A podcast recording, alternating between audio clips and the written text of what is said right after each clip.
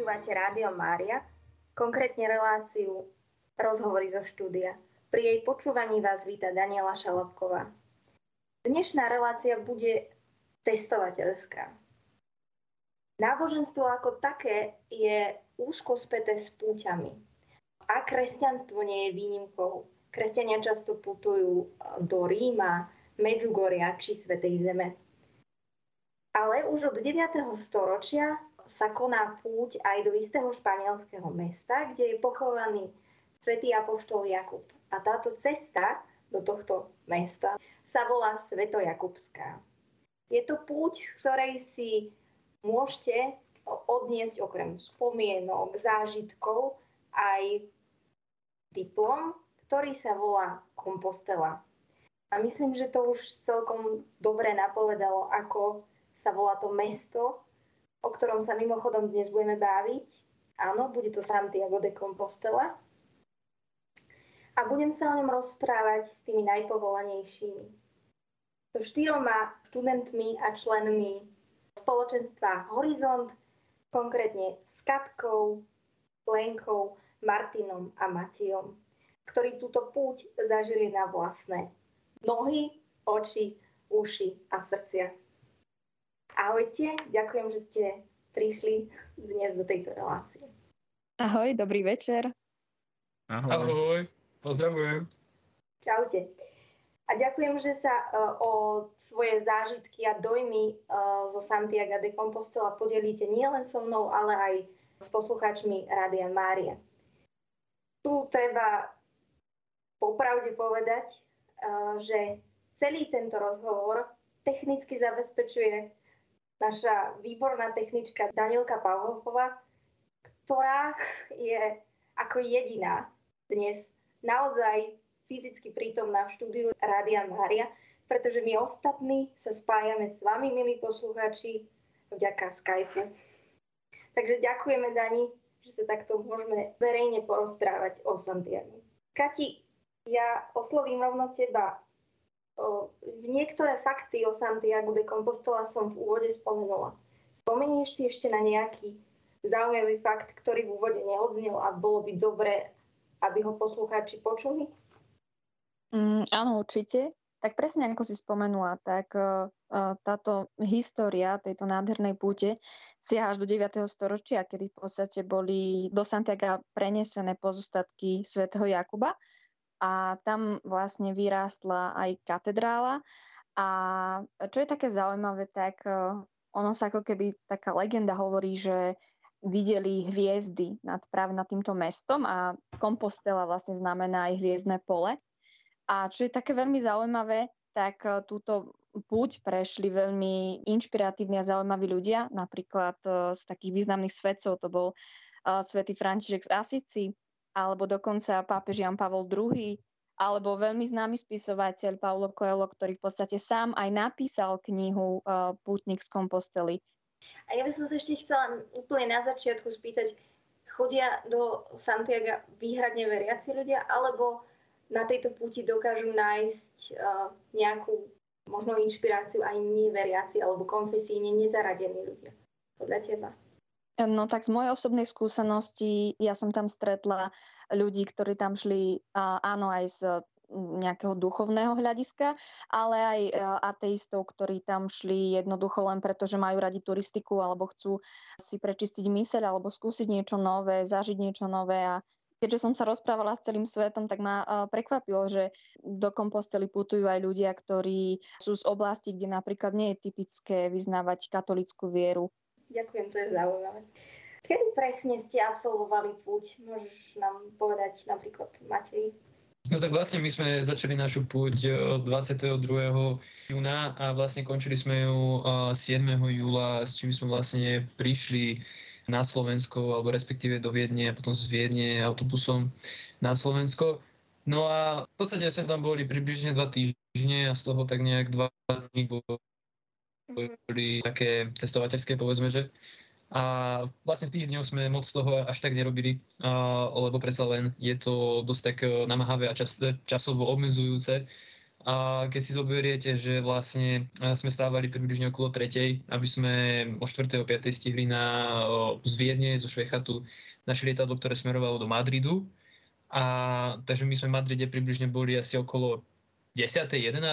a potom asi za nejakých 10 hodín plus minus nám letel ďalší let do Portugalska a tam sme boli nejak, akože reálne sme tam boli približne 21.30, ale tam je čas, časový posun.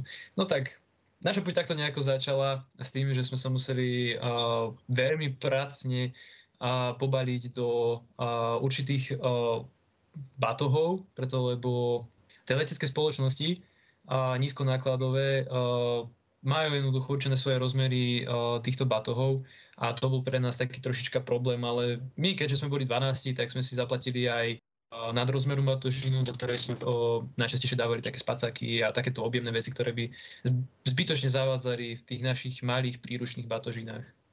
Ty si začal už o lete a o prílete do Santiago. Ja ale sa chcem vrátiť ešte na začiatok. Mm-hmm. Ako, vôbec vznikol nápad absolvovať túto púť? Martin, skús ty. No, je to celé také zaujímavé, lebo tento nápad skrsol v hlave, akože minulý rok sme boli na turistike a tento rok sme si povedali, že chceme niečo také, že duchovnejšie. A kamarátka prišla s nápadom, že by sme mohli ísť do Santiago, tak sme sa tak viac menej traja na tom zhodli. A spočiatku to bolo také, že však dobre, vyskúšame.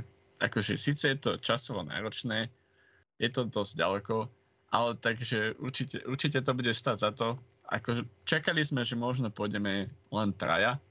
Každý má nejakú myšlienku, že ako tam chcel ísť a na konci to vyzeralo tak, že sme tam pricestovali 12 s tým, že každý tam išiel s nejakým svojim cieľom, že sme si povedali, aby to nebolo naozaj len taká turistika, ale aby to bolo naozaj duchovné, tak každý si zbudil nejakú myšlienku alebo nejaký úmysel s ktorým chcel túto púť ísť. Takže ka- každý mal svoj nejaký vlastný úmysel a mali sme aj také spoločné niektoré. Skús nám povedať ten svoj možno.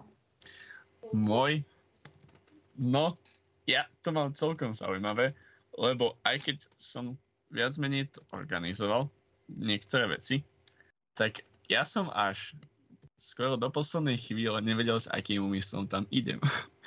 Čiže to bolo celkom také, že všetci už mali svoj úmysel a ja som ešte pripomínal, že nech si ten úmysel nejaký zbudia, ale sám som popravde ten úmysel ešte nemal, keď som to písal. A ten úmysel sa ale tak krásne, krásne vykryštalizoval, že sa to tak ukázalo, že s akým úmyslom tam idem. Niektoré úmysly boli osobné, ale niektoré boli aj také, také všednejšie. A v prvom rade som tak chcel oživiť možno svoju vieru, že aby, tak ne, aby bola taká náspäť pozbudená. A v druhom rade som tak chcel objaviť možno takého samého seba v tom celom uponáhradom svete. Som sa to malo spýtať na konci, ale radšej to spravím teraz. Podarilo sa? Áno, po- podarilo sa. A viac ako som čakal. A môžem keď tak potom neskôr povedať, ale určite sa to podarilo. Určite nad moje očakávanie. Ja teraz poprosím vlastne každého jedného z vás, aby pokiaľ sa chcete podeliť o svoj úmysel, aby ste nám povedali, s akou motiváciou ste šli vôbec absolvovať túto púť.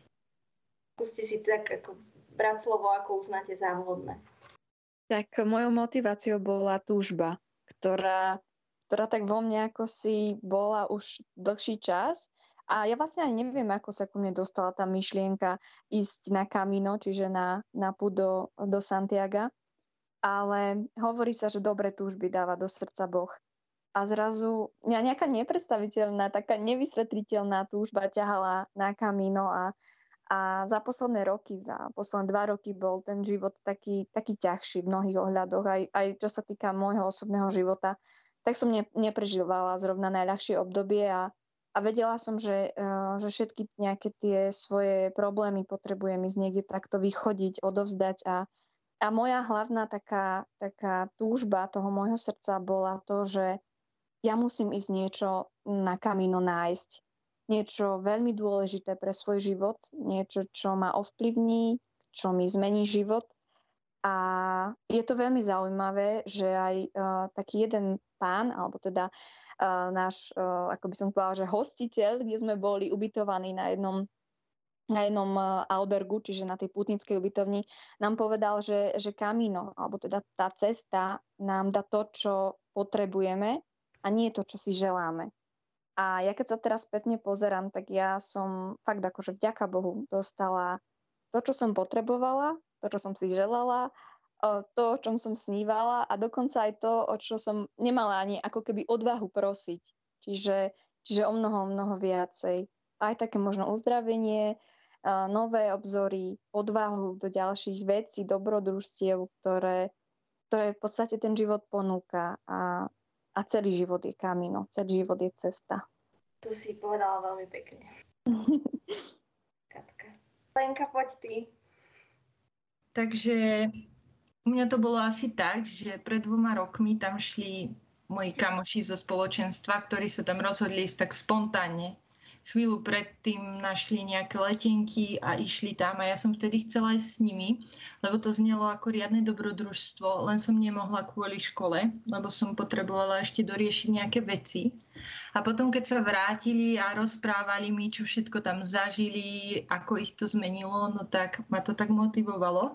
A ja som si chcela tiež ujasniť niektoré veci v živote, Chcela som si tak psychicky oddychnúť a páčilo sa mi, ako aj Martin použil výraz, že objaviť samého seba, tak som chcela istým spôsobom aj ja tak objaviť samu seba a pospoznávať nejaké tie veci a porozlíšovať ešte nejaké veci, čo som nemala rozlíšené.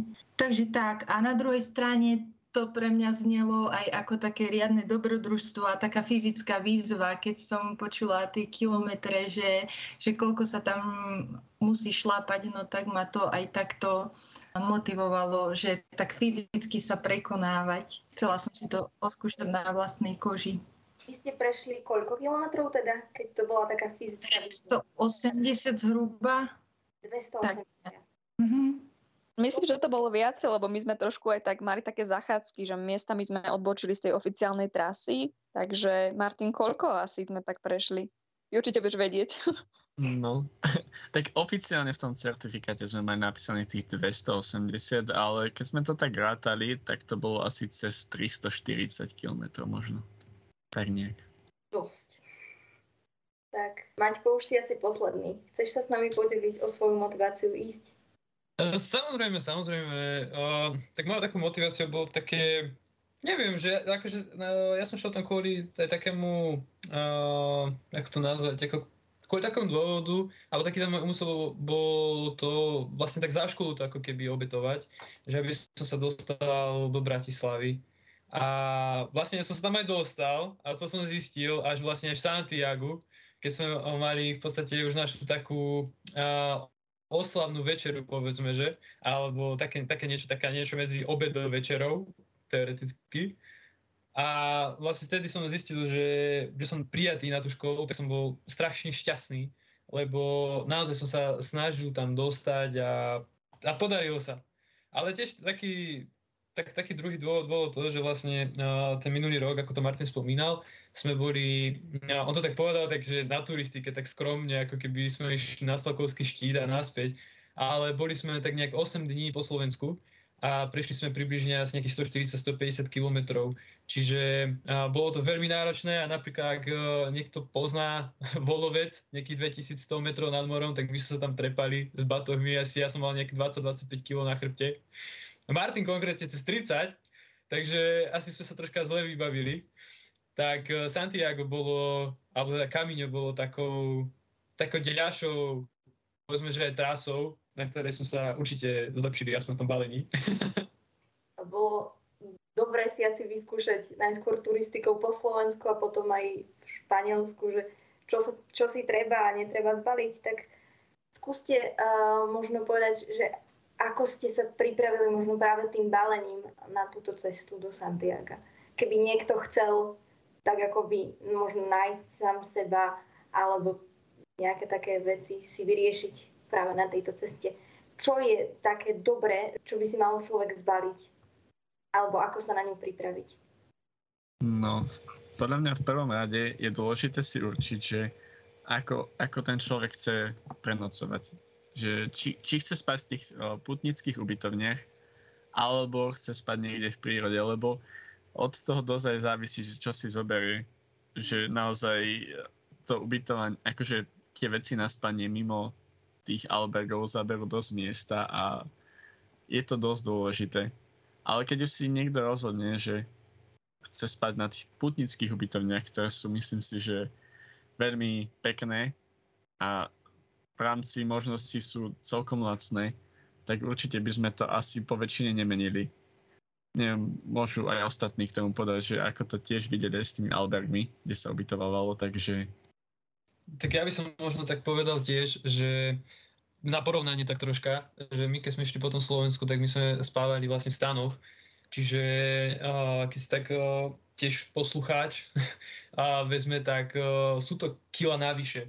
My sme mali napríklad jeden stán, teda dva stany dohromady sme mali a ten jeden vážil približne 6 kg pre 3 osoby a druhý približne 3-4 kg tiež pre 3, pre 3 osoby.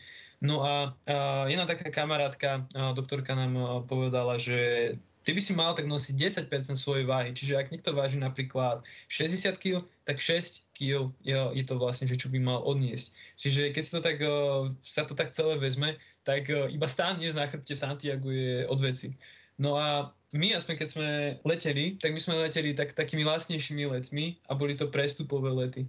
Čiže nás letenky vyšli veľmi lacno, lebo aspoň v tej dobe priame lety, čiže no, povedzme, že Viedeň a Porto a potom Porto, alebo teda Santiago, Viedeň boli dosť drahé. No a nás by vyšli, vyšla vlastne iba batožina, keby že chceme si čo zobrať stány, spácaky, všetko, tak by nás vyšla v podstate asi na nejakých 300 eur vrátanie letenie, už ešte viac. Čiže keď si to ten človek tak uh, poráta a ráta s tým, že ten Alberg stojí tak možno 5, 7, 8 eur prevažne, niekedy aj 10, 12, je to už taký luxusnejší, tak vlastne zistí, že, že ho to vlastne vyjde si tie veci tam nezobrať a radšej si zaplatí ten Alberg. Tak uh, treba dobre uvažovať, čo si človek dá na chrbát. Lebo ja osobne napríklad som mal iba 3 kg, no rovná sa 3 litre vody na chrbte. Čiže Čiže napríklad z tých mojich, čo nejakých 8 uh, kg, čo by som mal mať na chrbte, už, už mi zostáva tých 5 a mal som ešte 2 kg oblečenia.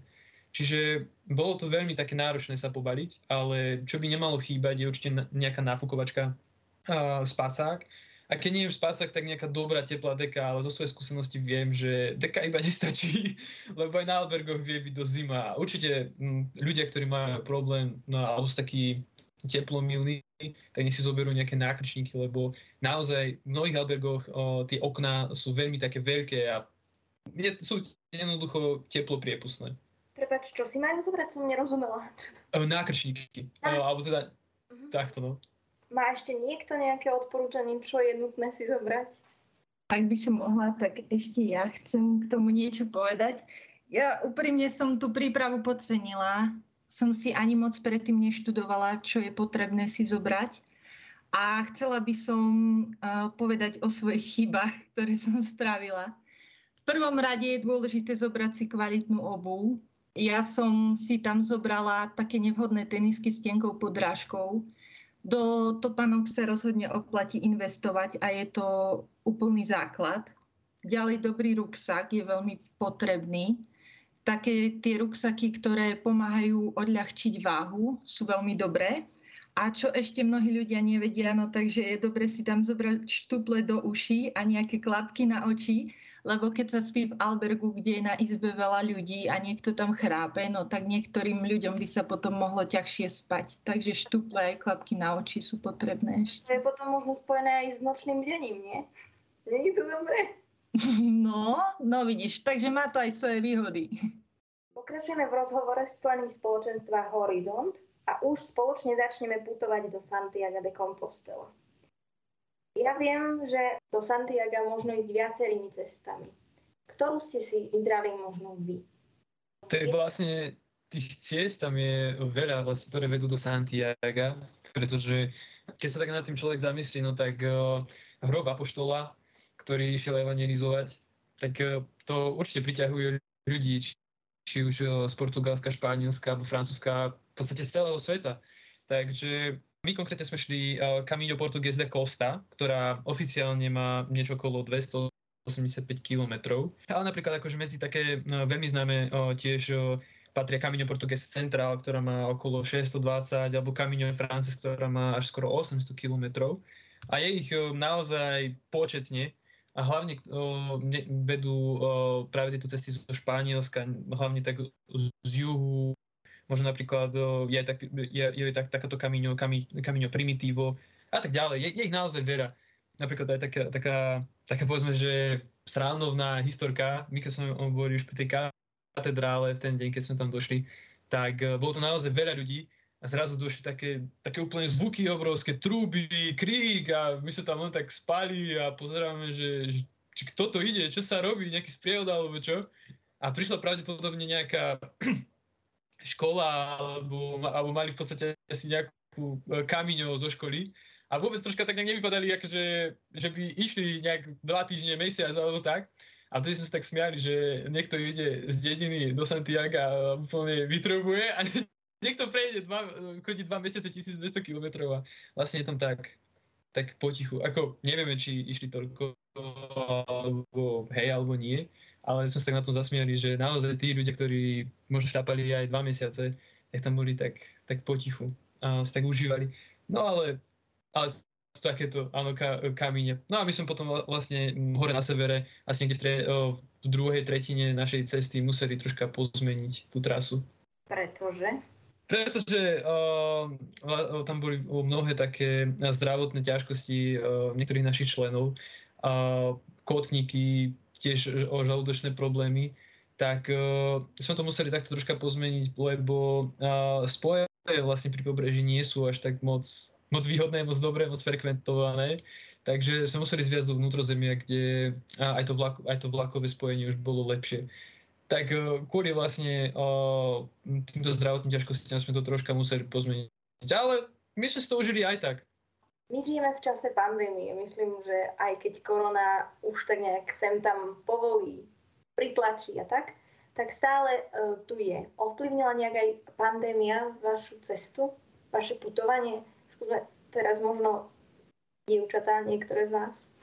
Ja osobne som nejako necítila, že by veľmi zasiahlo. Eh, ale samozrejme, že na letisku, eh, keď sme prileteli eh, do Porta, tak od nás žiadali preukázať sa COVID pasom, ale myslím, že hneď na to, ako sme prileteli, tak na druhý deň sa zase nejaké opatrenia zmenili, čiže treba akože sledovať, že v danom nejakom období, ako sa tie opatrenia menia, ale čo sa týka ubytovania v albergoch, tak sme tam nemali nejaké, že by boli obmedzené kapacity, ale to viem, že napríklad pár mesiacov dozadu, keď uh, tá situácia e, s covidom bola horšia, tak uh, tie kapacity boli obmedzené, ale my sme zažili tak, tak viac menej všetko v poriadku. Ale musím ešte spomnúť to, že niektorí potrebovali teda antigenové testy, takisto keď sme prechádzali v podstate, keď sme cestovali lietadlom. Vy ste túto cestu absolvovali pešo, Kamino teda, ale ona sa dá absolvovať napríklad aj na bicykli, lodi, ale aj na koni, čo mňa veľmi zaujalo. Videli ste reálne niekto z vás, niekoho, kto putoval na koni? Ja som nikoho nevidela, ale musím, musíme určite povedať, že popri tom, ako ideme cez uh, rôzne dedinky, portugalské, španielské, cez ten vidiek, cez Vínice, tak sme videli veľa, veľa zvieratiek, ale že by niekto vyslovene, že putoval uh, do Santiago na koni, tak to som nikoho nevidela. Mne osobne to prišlo ako z iného storočia, ale, ale vraj sa to dá. Potom sa vás ešte chcem spýtať, popri tom, koľko kilometrov ste vy vlastne denne prešli? No, ono to bolo v podstate tak, že nie každý deň sme prešli rovnaký počet kilometrov, lebo niektoré úseky boli také ťažšie, boli uh, možno cez, sem tam cez kopce, ale inak väčšinu času sa šlo po pobreží a tak dali sme si tak, že prejdeme nejakú časť, keď už budeme unavení po nejakých dvoch, troch dňoch, tak sme si dali zase menej kilometrov. Že dávali sme si tak na striedačku, ale tak v priemere sme kráčali 30 km denne. A jeden deň sme prešli len možno 18-20, ale zase jeden deň sme pre prešli nejakých 37-38 km, čiže bolo to také rôznorodé, že podľa toho, ako nám dovolovali podmienky aj, ako sme vládali a ako sme hlavne mali Alberg najbližší. Ja tak nejak uvažujem, alebo keď som sa pripravovala na túto reláciu, tak som uvažovala, že nad čím človek premýšľa, keď ide v vašom prípade 30 kilometrov, že, že dobre, všimneš si prírodu, ale, ale že o čom sa dá rozmýšľať, keď iba kráčaš a ideš? Že čo tak ste premýšľali nad čím? Ja myslím, že každý nad tými svojimi osobnými vecami, ale my sme mali aj také, že sme sa ráno dohodli, že budeme mať e, každý deň hodinku ticha. Mhm. Každý uh, budeme mať ten čas pre seba, kedy sa môžeme modliť alebo modliť sa za druhých, čo sme sa takisto tak ako keby medzi sebou rozdelili, že sa budeme navzájom za seba modliť a počas toho, ako sme kráčali, tak uh, sme vnímali presne takéto my sme sa vlastne aj modlili pred tým modlitbu putníka, kde bolo, že budeme vnímať jeho ticho, krásu a vnímať všetko to, to krásne a, a v podstate aj taký ten Boží hlas v tom tichu. Ale nielen to, ale napríklad to, že keď som šla na kamíno, tak nie všetkých tých ľudí som poznala. Dajme tomu, mali sme spoločných kamarátov, ale nepoznali sme sa úplne všetci. A počas toho, ako sme kráčali, tak sme možno medzi sebou viedli aj také hlbšie rozhovory, viac sa prehlbovali naše priateľstva a zdôverovali sme sa, alebo, alebo sme len prežívali fakt takú tú radosť a vďačnosť, alebo premyšľali nad tým, nad tým všetkým. A niekedy boli také krásne stavy doslova, kedy, kedy človek kráčal a cítil obrovskú nezávislosť a slobodu a tá myseľ bola taká, taká úplne čistá, že ten stav sa nedá popísať. To je jednoducho kombinácia oceánu, oceánskeho vetra a, a dobrých ľudí okolo, ktorí nám želajú šťastnú cestu, bolo pre tú myseľ ozaj také očistujúce a inšpira, inšpiratívne. Mnohí sme tam prišli nájsť inšpiráciu pre naše ďalšie životy a, a pre to, čo nás náplňa, čo robíme, čo hľadáme. A samozrejme, že sme hľadali aj uh, odpovede na naše životné otázky alebo na to, čo sme, čo sme si želali tam nájsť. Popri tomto hľadaní odpovedí ste si stíhali uh, užiť aj svoje okolia a vnímať to aj svojimi očami a vnímať to, po ktorých mestách chodíte? Určite. Možno, že ktoré mesta boli také pekné a chceli by ste nám o nich niečo povedať? Alebo miesta v tých mestách, cez ktoré ste šli? Mm, tak napríklad mne tak utkvelo v pamäti mestečko Pontevedra, kde sme vlastne došli a bolo to také príjemné rušné mesto. Ja som si fotila také krásne klobúčiky farebné, ktoré vyseli nad takým námestím, a potom taký komplex stredoveký, kde bolo aj námestie, ale samozrejme tá, tá príroda, hlavne ten oceán, ani nemusíme vedieť, že názvy tých, tých miest, ale jednoducho celá, celý ten profil tej tráte, tá pobrežná cesta bola neskutočne silná a a krásny zážitok je práve z toho oceánu. A potom, keď sme išli tou centrálnou cestou, ako sme spomínali, že sme proste museli zmeniť trasu kvôli nejakým zdravotným komplikáciám, tak tá zase bola niečím iná, výnimočná tým, že sme šli cez vinice alebo cez, cez dedinky, cez také tie typické portugalské domčeky s kachličkami. A, a to sú také miesta, ktoré nám dávali dávali možnosť poznať tú kultúru naozaj po vlastných nohách a, a stretnúť sa s tými úplne obyčajnými obyvateľmi. Viete napríklad nejaké portugalské a potom aj španielské slova, ktorými ste sa s nimi dohovárali, či nie? Tak ani nie, že by sme vedeli nejako plynulo rozprávať, že teraz, ale určite sme sa naučili pozdraviť a poďakovať. A ďakujem po portugalsky je obrigade, a to nás naučili miestni, lebo my sme im poďakovali po anglicky, ale ako dosť problém niekedy sa s nimi dohovoriť po anglicky, lebo ako problém aj v Španielsku, aj v Portugalsku. A potom bon dia, bon aj po portugalsky dobrý deň. A potom, keď sme prišli do Španielska, tak samozrejme gracias a adios a také podobné, také tie známe, známe pozdravy, ale ako v tomto je to také, že že krásne v tom, že nám tí ľudia stále želali bon camino, čiže šťastnú dobrú cestu fakt akože stovky, stovky ľudí nám zaželalo dobrú cestu a vážia si putníkov. To sa veľmi dobre počúva. Keď ste teda takto putovali, čo ste najčastejšie jedli? Alebo čo bolo také jedlo, čo sa vám bude možno spájať so Santiagom s púťou do tohto mesta? Kuzlení ty, lebo ty tak malinko hovoríš.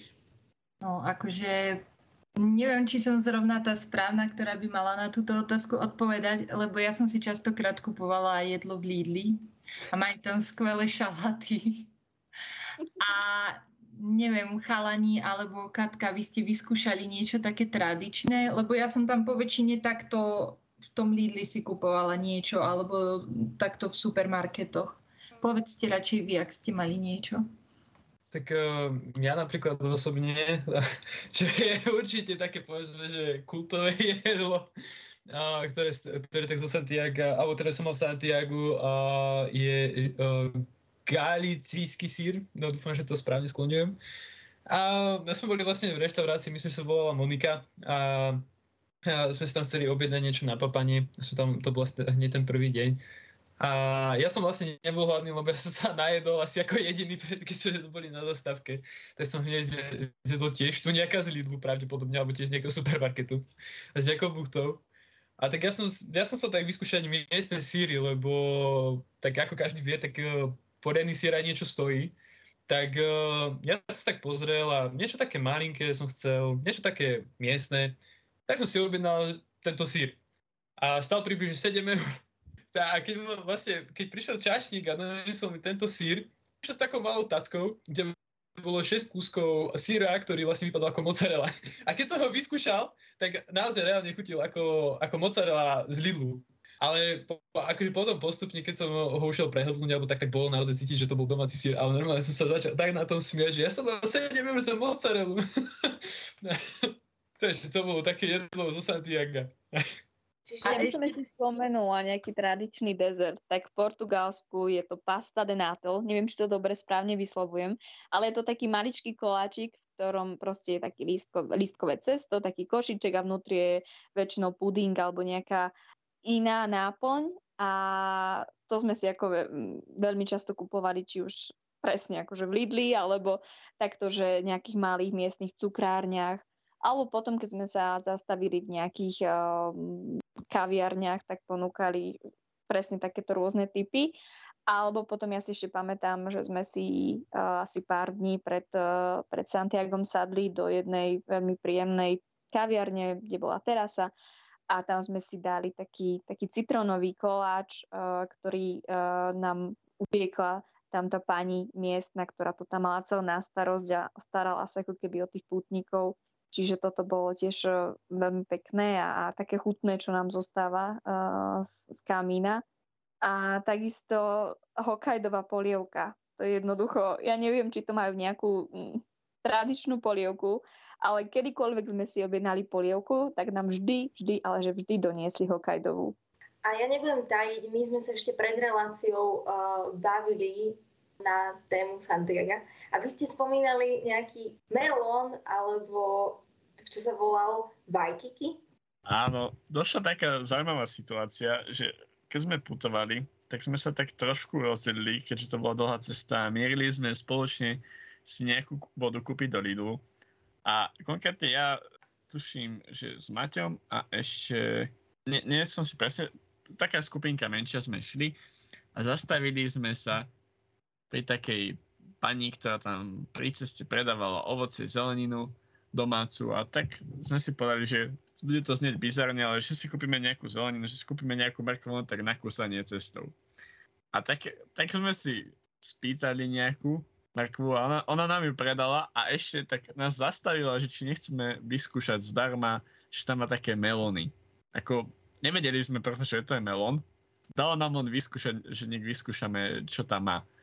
Tak sme vyskúšali a bolo to naozaj chutné, bolo to také sladké a až neskôr sme zistili, že to bol melón.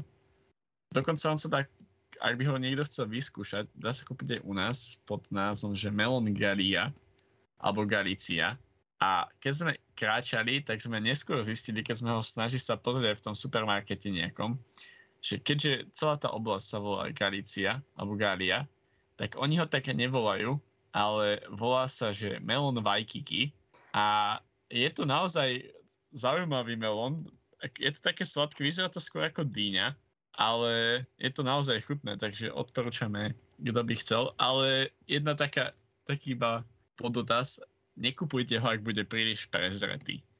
Lebo vtedy chutí ako minerálka. Takže, takže len, len taký, taká súka.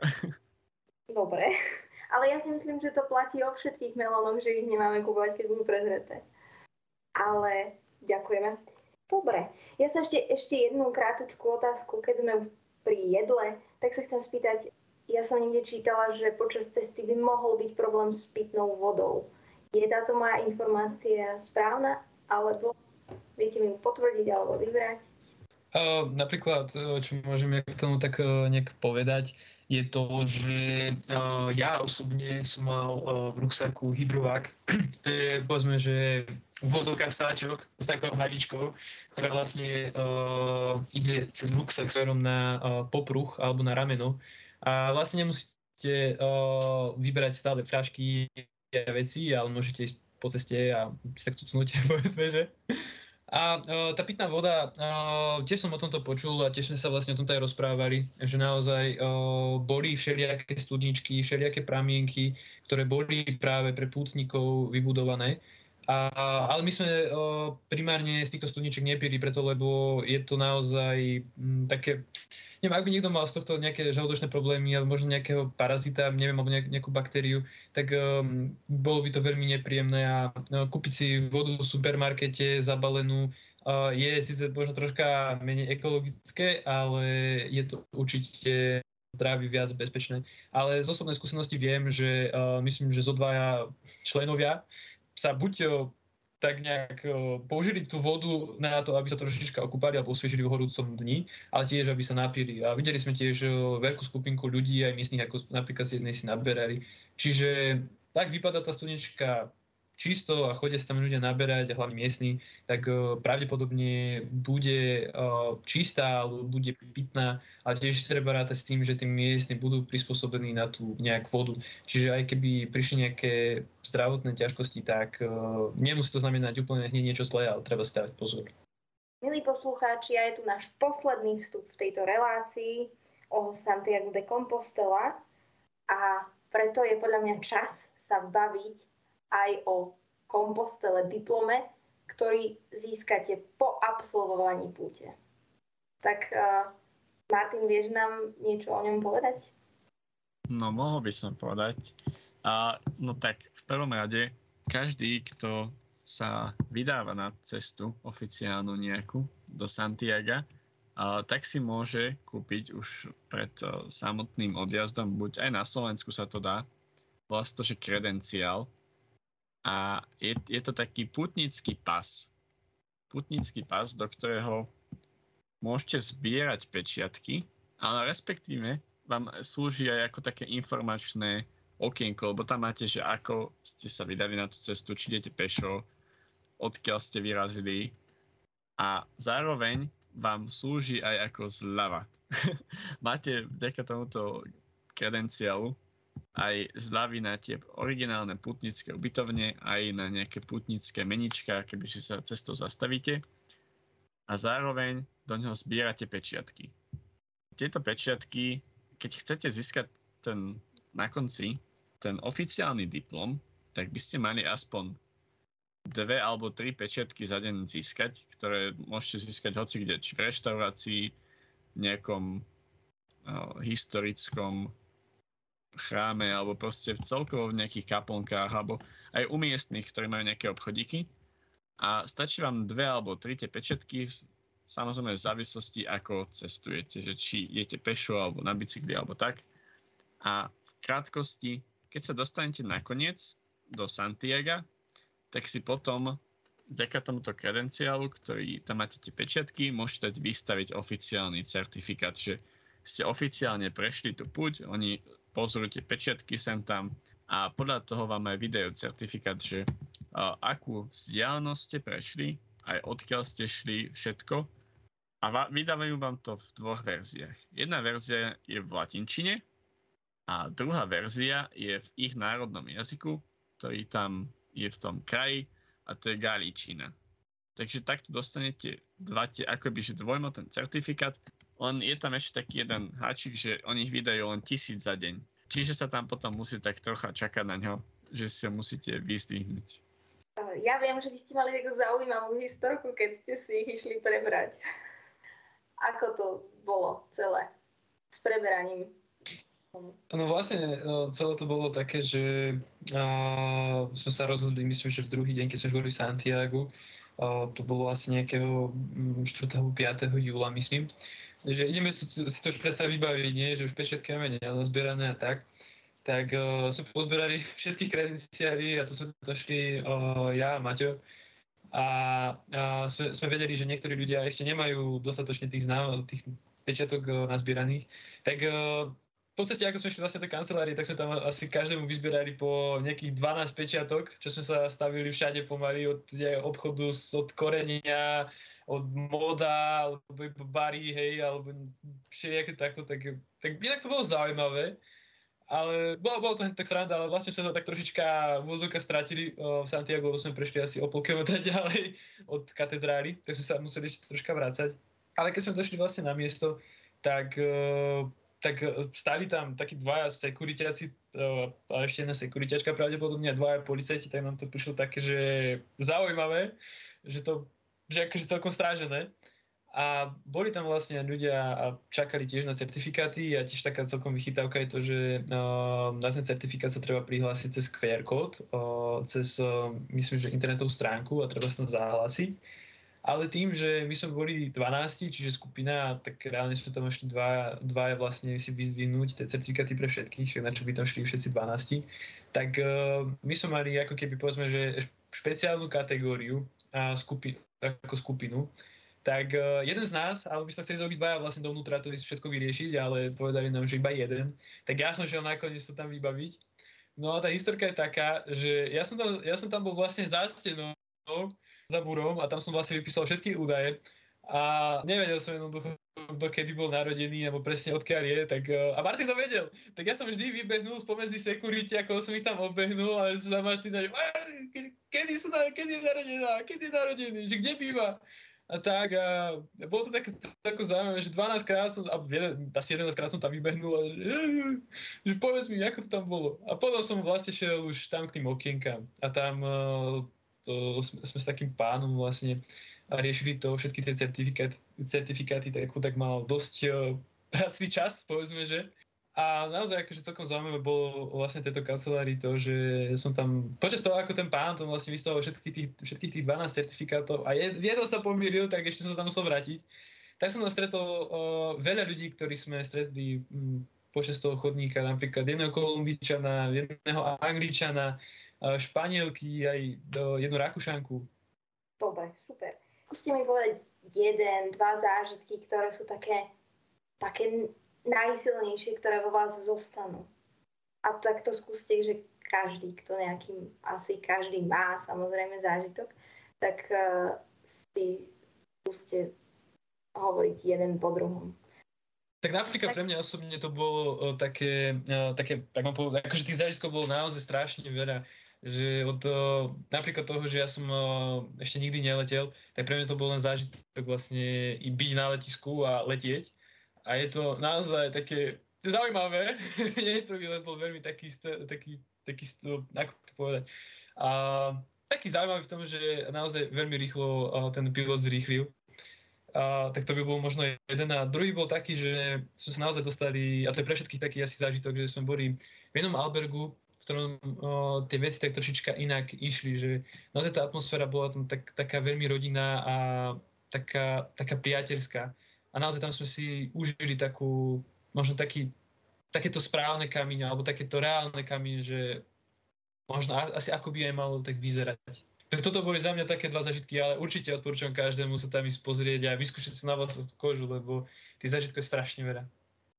Tak pre mňa bolo kamino s plneným snom, čiže pre mňa bol každý jeden deň obrovským zážitkom a veľmi mi tak v srdci zostal asi ten prvý deň alebo druhý, uh, druhý deň putovania, kedy sme um, boli, dorazili ku oceánu a v podstate zapadalo slnko a ja som si spontánne jednoducho odložila ten ťažký ruksak po celom dni. Boleli ma nohy, ale vyzula som si topánky, ponožky a rozbehla som sa úplne priamo bezprostredne k, k oceánu a k tým vlnám a zrazu ja som normálne behala okolo, okolo tých vln, okolo oceánu a cítila som obrovskú nezávislosť, slobodu, taký, taký pocit absolútne dokonalého šťastia a radosti a do tohoto zapadajúce slnko a tá obrovská sila toho oceánu, to bol, to bol jeden z takých obrovských silných zážitkov pre mňa.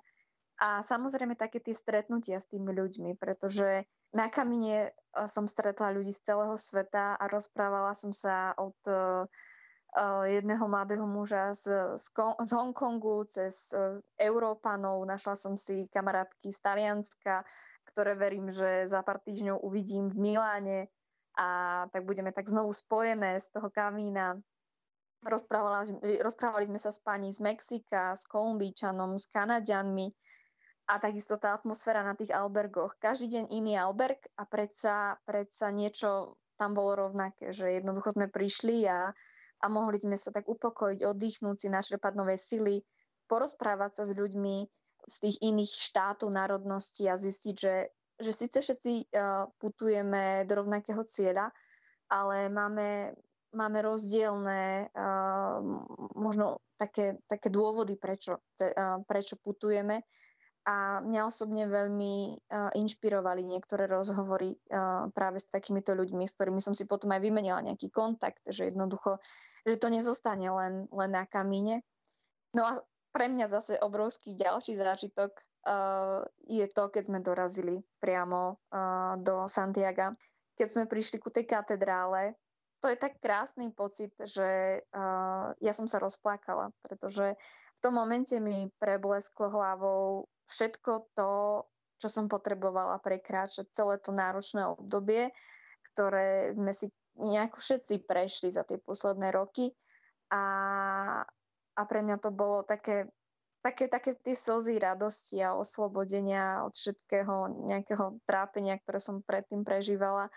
A, a v Santiagu je to, to námestie pre tú katedrálu je podľa mňa najradosnejšie námestie na svete, pretože ľudia všetkých národností sa tam smejú, radujú, objímajú, pláču od dojatia, alebo len tak, len tak ležia na svojich ruksakoch a pozerajú na tú obrovskú katedrálu. A a potom som cítila taký pokoj, aj keď sme odlietali v lietadle. Ja som sa úplne zamilovala do, do lietadla, do lietania a aj keď nemám rada výšky, tak som zistila, že milujem lietanie.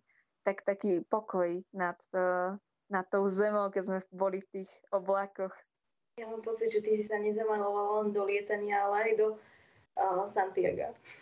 Áno, presne, ja sa tam musím vrátiť jednoducho.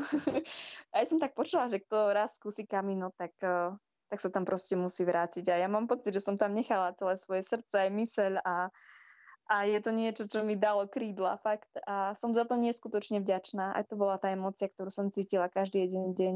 Vďačnosť za to, že môžem, za to, že môžem kráčať. Neviem, máte to aj vy ostatní nejak tak podobne? No určite Santiago zapalilo taký oheň, si myslím minimálne v každom z nás, aspoň tak troška, ale niektorých viac, ale aj vo mne. A taký ten pocit, že môžeme ísť kamkoľvek, že taká, taká ozajstná sloboda, že máme možnosti, možnosti, ktoré sme možno dovtedy ani nepoznali, alebo si tak neuvedomovali. A tak Santiago podľa mňa im neotvoril tak oči, že určite by som sa tam rád vrátil určite tí ľudia tam boli úžasní. Hlavne Portugalčania, to, to sú tak srdeční ľudia, že jedno, čo by ste potrebovali, oni by sa snažili, aby, aby, aby ste boli spokojní. To sú naozaj tak srdeční ľudia a myslím si, že veľa z nás, čo sme tam boli, má túžbu sa tam vrátiť. Možno niektorí nie hneď, ale niektorí určite plánujú, že sa tam chcú vrátiť. Možno možno za pár rokov, ale že určite je to taká, taká srdcovka, ktorá ostane navždy v mysli aj v srdci. To je krásne. Normálne sa mi nechce klásť ďalšie otázky. Chcem, aby to takto skončilo. Ale uh, chcem sa ešte spýtať, že keď niekto chce zažiť to, čo ste opisovali vy, tak samozrejme, že to asi nie je cesta zadarmo. Koľko to celé stálo, táto vaša púť? Okrem fyzických síl, samozrejme, myslím teraz na finančnú stránku. Tak určite záleží od toho, kedy ten človek chce cestovať.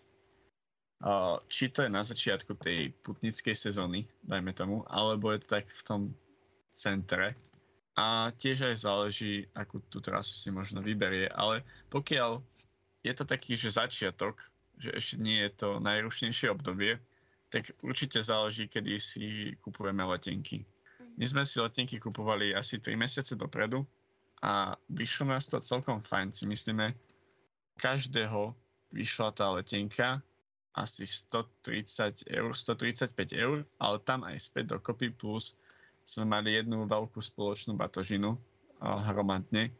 Čiže samotná letenka tam a späť pre niekoho, kto by sa dokázal naozaj, že uh, tak úskomne zbaliť, nazveme to, možno 120 eur plus poistenie a možno nejaké výdavky za stravu a ubytovanie záleží taktiež. Ak, ak niekto by išiel tak, že chce tam cestovať, chce, vie, že bude každý deň spať na nejakom albergu, tej putnickej ubytovni, tej oficiálnej a chce nejaké dobré jedlo, že sem tam si dá niečo dobré, sem tam sa bude stravať z Lidl, ktorý sme zistili, že je dosť dobrý a dosť dobre sa dá, dokáže každý nájsť, že je, je to taký, taký zlatý štandard, ktorý sa tam dá nájsť. Ale celkovo si myslím, že by sa tam dalo, pokiaľ tá stredná cesta, ako sme my išli, tá 300 kilometrová, tak si myslím, že podľa toho, ako kto bude sa samozrejme stavovať, tak od 300 do 400 eur v takom rozmedzi. Všetko dokopy. Áno, všetko, tak 350, všetko, keď, keď má každý nejaké raňajky, také že si niečo kúpi, alebo podľa toho, ako sa strávuje. Ale tak do okolo tých 400 eur si myslím, že sme každý dali. Poviem vám pravdu, mne sa to nechce ukončiť, ale už nám sa kráti čas, tak eh, sa s vami musím rozlúčiť, hoci veľmi nerada. A veľmi sa vám chcem poďakovať, že ste sa rozhodli uh, sa s nami, so mnou, s nami podeliť o vaše zážitky a, a dojmy z tejto fyzicky náročnej cesty, ale neverím, ale viem tentokrát už, že duchovne veľmi obohacujúcej. Uh, tak vám veľmi pekne ďakujem, že ste sa na to dali. No Leni, keďže ty si nám nestihla ešte povedať svoje zážitky, tak skús ešte ty niečo v skratke povedať, že čo neodznelo a chcela by si, aby z tvojich úst odznelo v tejto relácii ešte, kým sa rozlúčime so všetkými našimi poslucháčmi.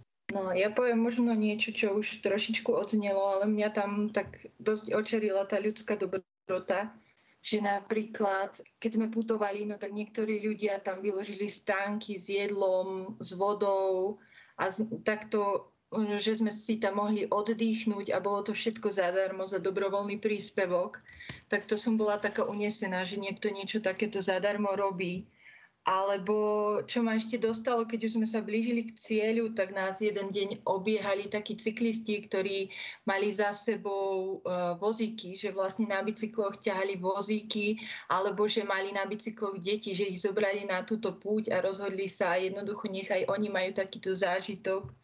Alebo veľa takýchto, takýchto krátkých, drobných okamihov, ktoré sa ma tak hlboko dotkli, že jednoducho ako dokáže ľudská dobrota v živote zaučinkovať. Takže asi toľko, ale bolo tam určite veľa okamihov takých, ktoré sa ma dotkli len, keďže už uh, pre krátkosť času uh, nemôžem toho veľa povedať, tak asi tieto okamihy sa ma tak najviac dotkli. Tak, milí poslucháči, uh, veľmi nerada, ale musím sa s vami rozlúčiť Počúvali ste Rádio Mária a konkrétne reláciu Rozhovory zo štúdia. Mojimi dnešnými hostiami boli študenti a členovia spoločenstva Horizont, Lenka, Martin, Katka a Matej. Veľmi vám ďakujem. Teším sa, že sme tento rozhovor mohli spoločne absolvovať. Aj my ďakujeme. Ďakujeme. Ďakujem. Ahojte. Pozdravujeme a užte si Kamíňo. Dúfame, že tam tiež sa uvidíme.